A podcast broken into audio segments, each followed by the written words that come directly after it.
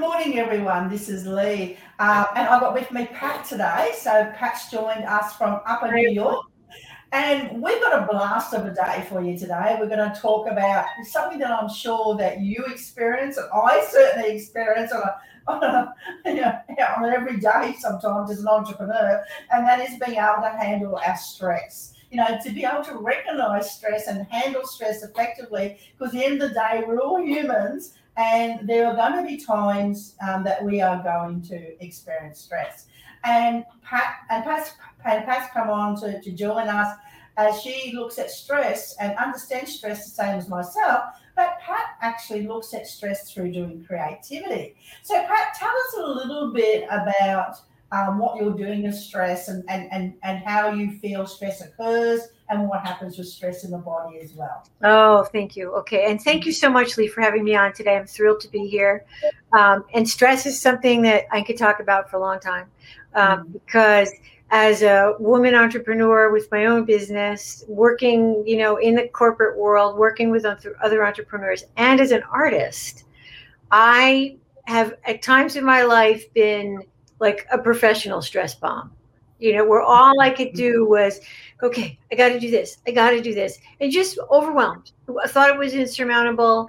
And, you know, lying awake at night, trying to figure out, right, 247, that was a number that I used to see, thinking, how long have I been asleep? 1, 2, maybe 3 hours at the most. And so I started to really think about it. And this was started when my kids were little. When my kids were in elementary school, how do I get back to sleep? How do I do this, right? And how do I make this all so I can be the perfect mom, you know, which we all want to be when our kids are little. And I'll just tell you one story about where it's the journey to how to deal with stress started for me. So when I separated from my husband, my kids were in beginning of elementary school. And I moved into a new house, which was an old house. It was a fixer-upper. And this T-shirt vendor that I'd hired decided that he was going to make some sort of weird example of me. Now, he was a little crazy, and I kind of knew that. But later on, in front of a judge, he admitted that I was just easy pickings. He knew I was already stressed out. But here I am in the midst of all this, and he starts to fax and email me all these little notes with eyeballs on them to tell me, oh, no kidding, to tell me that he had his eye on me. Well, I was terrified. I was absolutely terrified. And I would lay in bed at night and think and just be completely overwhelmed. And I started to realize that the first thing I needed to do, because I am by nature a pretty creative person. I'm an artist. And now as I'm moving further into my career, I'm starting to really paint. And starting to sell my paintings, starting to build my art career, which is, of course, where I always really wanted to be. And yeah, I actually saw some of your paintings on your Facebook profile. They're amazing. Thank you so much. It's so creative. It actually caught my eye. So I could see that you are definitely creative. Oh, thank you so much. The paintings I'm doing today are really the result of all of the kind of creativity and stress work that I've done, actually, because what allows me to paint with a free heart today, and my paintings are so much better because of it, is all the work I did to try to kind of get myself into a headspace where I could work. Right. And for me, the very first thing I had to do, and it took me a long time to figure it out, was kind of identify where in my body was I stressed. Yeah. Right? I had to start to develop, I'd be lying there at night and I, you know, you're kind of rapidly breathing and my throat would get sore and I'd get a headache and I, you know, it seems so obvious now. Well, of course that's hard. But at the time, right, it's very hard to determine. Go ahead. Yeah. And the thing is, too, it's being in tune with your body and starting to recognise. I know with me, when I'm really stressed, I feel it in my throat. Yes. And I feel it around my heart. And I feel heat. I actually feel heat. Yes. All that. Yeah. Drain away what I'm under stress. Yeah. And that's actually true for a lot of women. A lot of women carry stress in their throat, which, you know, you think, you kind of hear stories and you read about it. It's in your shoulders and it's in your back. But a lot of women actually do carry stress in their throats and in their neck and in the upper part of their chest. So it's, but it takes a little, you have to kind of just be with it. I don't know. It's a little bit difficult to describe, but I would, for anybody in your audience who's just kind of in the beginning and really needing to do a little bit of self-analysis, when you're lying in bed and you're awake at night, is just like actually feeling it and really identifying. Yeah, absolutely. And we were talking a bit, before we came on about sometimes, stress is identifying what's going on in your body, but also unhealthy stress. Like if you're in a situation that is repetitive, that you got something and you can't resolve it, and it's just repeating itself over and over and over. So your stress, it's not released from your body. It's just that's a good way to put it. Yeah, that's an excellent. That's really unhealthy because, when we're stressed and we feel, the chemical reaction of our mind and everything else in our cellular body, then what happens is we've got to release that. And some ways to actually release that is to breathe out, like a big breathe out. But if we're not releasing it and we're holding on to it, and it's repetitive, that's where burnout comes on because it can't be released from our body. And another way to release stress from your body too is obviously have someone to hug you or something like that. We all need to be hugged. If you have somebody nearby who can hug you, it's the best, right? Yeah. It's hard today with COVID, isn't it? Because it is. I don't know about you, Pat, but I'm getting paranoid. When I go to the shops and everything else, I can't believe that I keep my distancing. We've been trained now for 12 months or so, or over 18 months now with COVID, that we don't get near people anymore. I think it's interesting. I agree, because you do. There's a sense of separateness, especially when you don't know who is and who isn't vaccinated and how is that all going to work. It's stressful, and it creates, I think it's created kind of a worldwide starting point for stress, because everybody on the planet right now, somewhere in the back of your mind, you're wondering, have I done enough? Am I doing what's the right thing for me? Am I doing what's the right thing for society? It's a very stressful way to live. And I think it's and as we know, the normal is never going to be the same. Like, this is what it is. This is what's normal. Yeah, and I think it becomes even more important to understand the centers of your stress, right? Because stress and fear and those kinds of things, those come from our most basic, the reptilian brain, right? They come from the amygdala, the part of the brain that's designed to protect you from danger. Yeah. And so the level of control over, we think we should have it. Our intellectual brain says, of course we should have it. But in fact, we don't have all that much control over our autonomic system. We really don't. What we have to do is learn how to use the other parts of our brain in order to become more proficient at seeing it and understanding it quickly, right? I think that's the biggest improvement that I've made over the, the time and experience and practice, which is a big one, is that if I can feel it fast enough, catch it fast enough, I got a much better chance of managing it before it becomes problematic, before I'm so stressed out I can't function. Paying attention to those signals. So to me, that's like without that, none of the rest of it matters. I think once you get to the point where you've begun to recognize when you're starting to stress out, right? I had a conversation with my brother yesterday because he's still, his hands start to tremble. And I said, well, then probably when we were talking about creativity and what can I do? Yeah. And I said, well, probably drawing isn't the thing, right? Because wouldn't it be frustrating? His hand is shaking and drawing.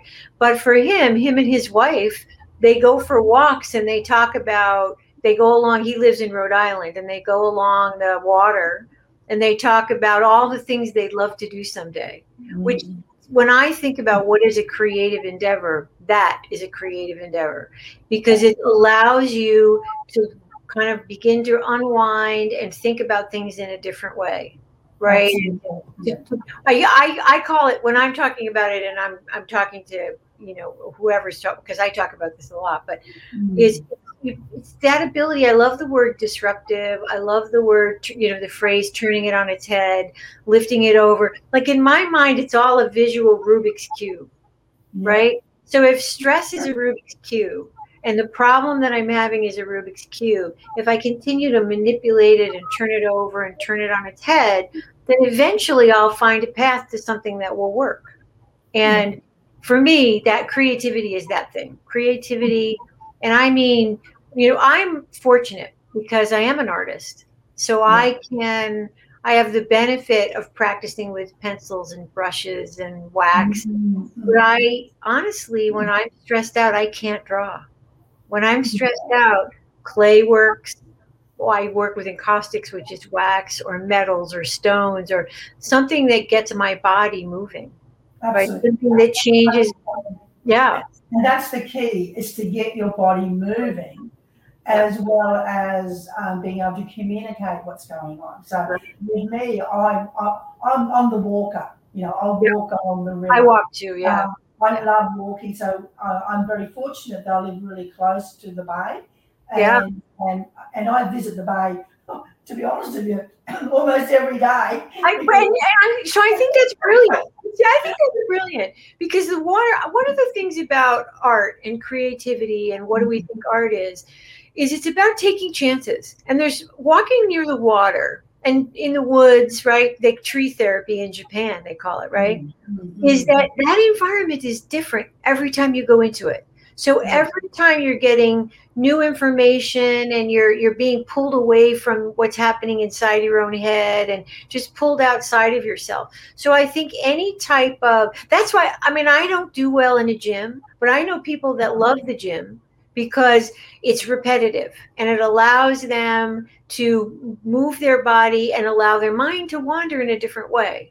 So it's really interesting because creativity is really about taking that risk and finding something, because I think you should try everything, right? So somebody said to me the other day, well, I'm just not artistic at all.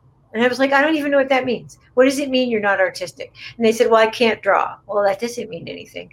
So I gave her one of those pre-printed mandalas, the mandalas, and there's thousands of them out there now, and I think they're out there because you can color that shape in, you can enjoy the color pattern, you can fill it with lines or dots or whatever, and that repetitive motion, that ability to, your mind and your body to be working together is very creative, right? It's like people who knead bread, right? Think of all the sourdough bread that got made when we were all closed down for COVID. It's a perfect example. It's a little science, it's a little art, it's a little craft, and it's a lot of work, right? And a lot of patience. But it provides this environment for your brain to set things aside that are worrying you and move with emotion and feel like in our case, right, walking and being by the water, because no matter what the body of water is, there's some form of tide. Something is coming in and something is going out, right? It's also like doing meditation because you're watching the waves. You're watching the waves coming in and out. So relaxing. Yeah. And it doesn't cost anything. I know. Up and go. If you're fortunate enough to live near water. Well, but even if you're not, because I lived in the city for a while and I loved the city. But what I loved about the city was, if you think about the city and I was in New York City not that long ago, and I've forgotten because it had been a while since I'd been there. There is a pattern and a method to the madness where, there's the pattern of people moving and talking and the sound and just even the traffic has its own pattern. And then you move away from the street and you go into a park or you're near a playground. So it's the same. If you allow yourself to get beyond what annoys you and what's annoying you, right? Then I think, because you can, the colors and the sounds and the lights in a city are really interesting and can be as much of a mantra as being by the water. I happen to really like the trees, but I'd forgotten how much when we were in it, because we did a lot of walking, is one of the reasons to go there, right? And because, you know, there's lots of little stores. You know, I live in the suburbs in upstate New York, so you pretty much have to drive to most places. And I'd forgotten how nice it is to, you know, have to. And of course, I got all my steps in, right? Yeah. There's definitely no problem. Yeah. Yeah. But I think the main thing is you need to change. Like, if you're feeling stressed and sitting at your desk, there's no point just staying there at your desk. You've got to get up and move your body and do something to actually relieve that stress. So it's important to, I call it, have your stress-reducing go-to activities to start to have an awareness. You know, whether it's art, like what you do, it's creative. You know, whether it's playing with Play-Doh or see, but that is also all of that. Yeah. See, I would push back and I'd say all of that is creative. Mm. Even like, you know, knitting is creative. Like knitting to me is like nails on a chalkboard. Knitting makes me crazy because it's sedentary and I can't do it. Well, I couldn't. I'm not a knit, but I can't. So one of my sisters, that's how she, and I have lots of sisters. And one of the things that she does when she's kind of stressed out is she knits, and she does these beautiful, wonderfully creative things, but she would tell you that she's not an artist and she's not creative. And I'm like, you're so wrong.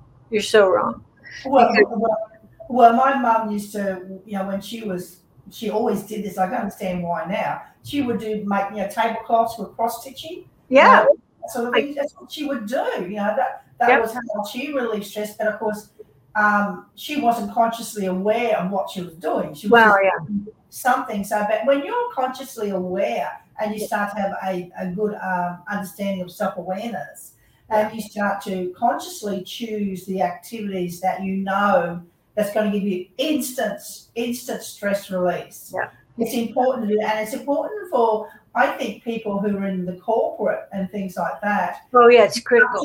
To understand that sometimes a team member may have to get up and do something that helps them to relieve their stress. Well, they need to go for a walk outside the office at different times without someone over top of them, you know, sort of going productivity.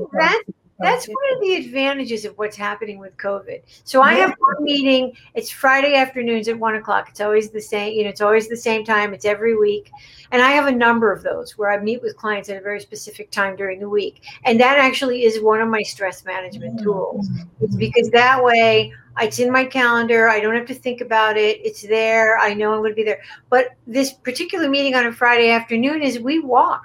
We don't walk together because she's in California and I'm in New York, but we go out for a walk when we meet. And, you know, we did it because it's Friday afternoon. Well, for her, it's Friday morning, but we also, because we tend to have a list of things we have to cover, and but we discovered for both of us that it actually helped us to be clearer about what we were doing, about what we were doing. So to me, that's one of the benefits of COVID, is that you have this opportunity to rethink, well, how do I do my business life? When am I on camera and when am I not? Right? Some meetings people insist. Like I have a meeting at 8:00 on Monday morning that we're always on camera because those people from all over the world, they want to connect in that way, and I totally appreciate that.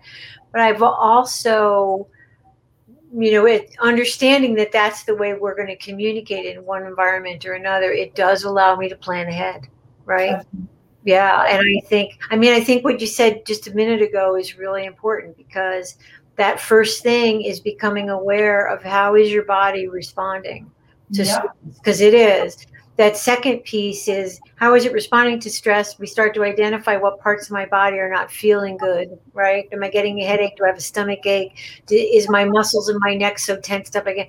That is the first clue to the types of activities, creative activities.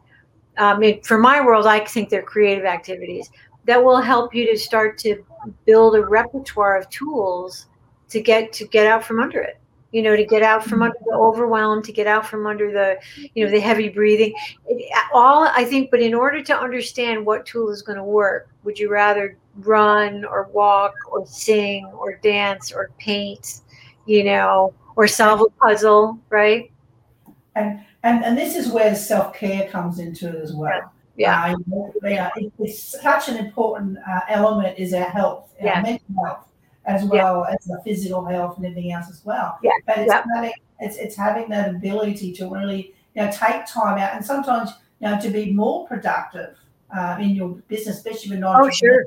Sometimes you've got to step back. You've got to actually step back and stop becoming doing, and start to just be, allow you that time to breathe and to recharge. And, and that's what I do now. I do a lot of, because I'm an entrepreneur, so I work from home. So I have freedom to organise my day the way they want to. But I actually love using Pomodoro timings and things like that. Oh, I don't know what that is. Because it helps me after an hour, I discipline myself to take 10 minutes off every day on the hour. Good for you. And I either go down and recharge, have a cup of coffee or stretch or do something. Yep. But I find I'm much more productive by having those regular 5-minute or 10-minute breaks than if I work all the way through day, being stressed at trying to, put some words on the blank screen or whatever I'm trying to do at the moment. Yeah. But it's really, but for me, I have a ritual, and my lunch hour, I always leave my home office for an hour. Oh, good for you. I'm not that distant. Yeah. I always do that. And I go to my bay, go to my river, and I have lunch watching the water. Yeah. And that's why I do my daily exercise as well. So I do my daily exercise on my walk. I'm away for an hour. I come back. I'm so recharged. Oh. So, I think as leaders too, within the corporate as well as a leader of your own teams in business, it's understanding everything. Everyone is different, and having those conversations with your team members or people around you, and talk about these topics and start to have a conversation like we're doing right now, Pat, and find out how your team member or how your colleagues or your family dynamic or anything, how they can actually relieve stress, and what are the signs when they feel in stress, and and coming to some sort of arrangement, because today it's about, I think it's more freedom and or more autonomy about, really understanding that one, one size doesn't fit all. I agree. And I think, one of my admin is a good example probably. She's a young woman, lovely young woman, very sweet, but she works too many hours, and I know it. She, and I know that she doesn't tell me about those hours, I mean? So I do. And as being in a leadership position, it's really important because an awareness of what her habits are also allows me to manage her work in different ways. So when I know that she's been putting in a lot of hours, and you can see it, right? They get stressed out. I will build in a break. Or I will find and act something that I know needs to be done that can be really simple. One day we had a project where we needed to photograph some things, and I sent her to the farm market. I was like, you need to go to the farm market and find these things. Now, I very easily could have done it on my way home, but I knew that would take her away from her desk. She could shop for, you know what I mean? Those are the types of things that are so simple, but they are also creative solutions, right? Because I sat her down and said, you need to take some time off, and the kind of typical thing that you get, especially in a corporate environment, right? Because creative problem solving is one of the biggest benefits to thinking creatively about your stress and to using creative tools in order to be able to manage it. And you can then you have kind of the gift of being able to give it to somebody else, to say to somebody, listen, might be a different way to do this that's not going to be so painful. And let's kind of take to make that so. And this is really interesting with creativity. And creativity, I was reading a book just recently called Decode Greatness. Oh, I'm familiar with it. Yeah. And it's an amazing book. And in that book, they were saying there was an experiment that this person was doing, and they had like 2 workshops going. And they were artists. They were actually with these artists. And they had one artist, and they, you know, one group they send away, and they said, okay, you know, paint your pictures, you know, do your work, your originals, and come back at the end of the day and show the group, you know, the results that you've done. And the other one, they said, the other group, they actually said to that group, I want you to copy one of these top influencers who are an artist. Interesting. I want you to copy one of their pictures, exactly what they're doing, for 2 hours. And I want you to copy what they do. And after 2 hours, then I want you then to go back to creating your own original stuff as well. Yeah. And when they present at the end, the group that actually did the mod, we call it modeling or copying, the influencers of the industry, they were much more creative with their partner because they had learned by observing and influencer, they had new techniques in their artwork. And this also happens so much with, you know, when, you know, leaders and entrepreneurs and businesswomen, women are put into mastermind groups and everything else as well. Yep. You know, this is where we talk about synergy and the collectiveness and everything else, because when you're actually within a group and you're discussing and you're listening and you're observing, you know, your influencers in that group, you start to actually grab hold of their ideas and you look at it and you investigate it, and it helps you then to think more creative as well. But if you're trying to increase your creativity and you're solo and you're not interacting with anyone or not with anyone, it takes you a lot longer to actually get tapped into. You know, artists, the idea of following a master, the idea of, you know, studying the master, studying the artist that whose work you admire. That, I mean, that's been at the heart of how artists study for thousands of years, right? Yeah. And right now, in many business quarters, right? And in many of the entrepreneurial people that you see out there who are talking about masterminds and talking about being able to sell better and do more, you know, I would say 99.9% of those talk about modeling, about, you know, basing your business success on the tools and successes that other people have had. And it really is an important part of trying to accelerate your progress, is not having to reinvent the wheel every time, but taking advantage of the learning that somebody else has done. You know, I mean, I think that it's something like Audible, right? Because you can listen to books while you're doing other things, and you can get all those tips and all those other kind of interesting tidbits. You know, I've learned so much from reading the words of wisdom from people who have been successful, you know, as well as practicing. I mean, I've done more than one copy of a master's painting to figure out their stroke. Absolutely. And that was really interesting with this book, and I really recommend the book on Decode Greatness. Okay. They talk about there's 3 ways to be successful. One way is to be a natural talent at a skill, you know, something that you're actually naturally talented at doing. A second way of being successful is by continual practice, like the high performance, like, say, for example, a tennis player, they'll practice their forearm for thousands and thousands and thousands of hours until they get it full. But the third one, which is now, is the most successful one, is modeling, is looking at different patterns and then observing the patterns. And once you observe the patterns, then you bring your own creativity on top of those patterns. Yes. And then you can get success a lot faster as well. So before we wrap everything else as well, Pat, what are, you know, if you were going to give 3 tips about how to manage stress effectively, what would they be? What is your takeaway? I kind of said it in the beginning. The first one is figure out where your stress is living. Yep. That self-awareness is critical to doing anything else.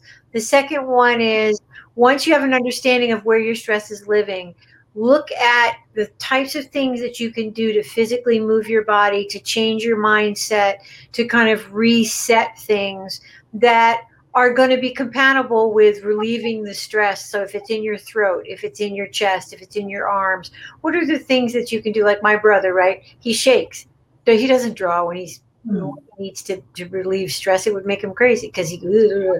So, but then the third one is once you've begun to identify what those are and you kind of practice, does this relieve stress? Does this help me? Does this movement work? Can I go dancing? Can I do something?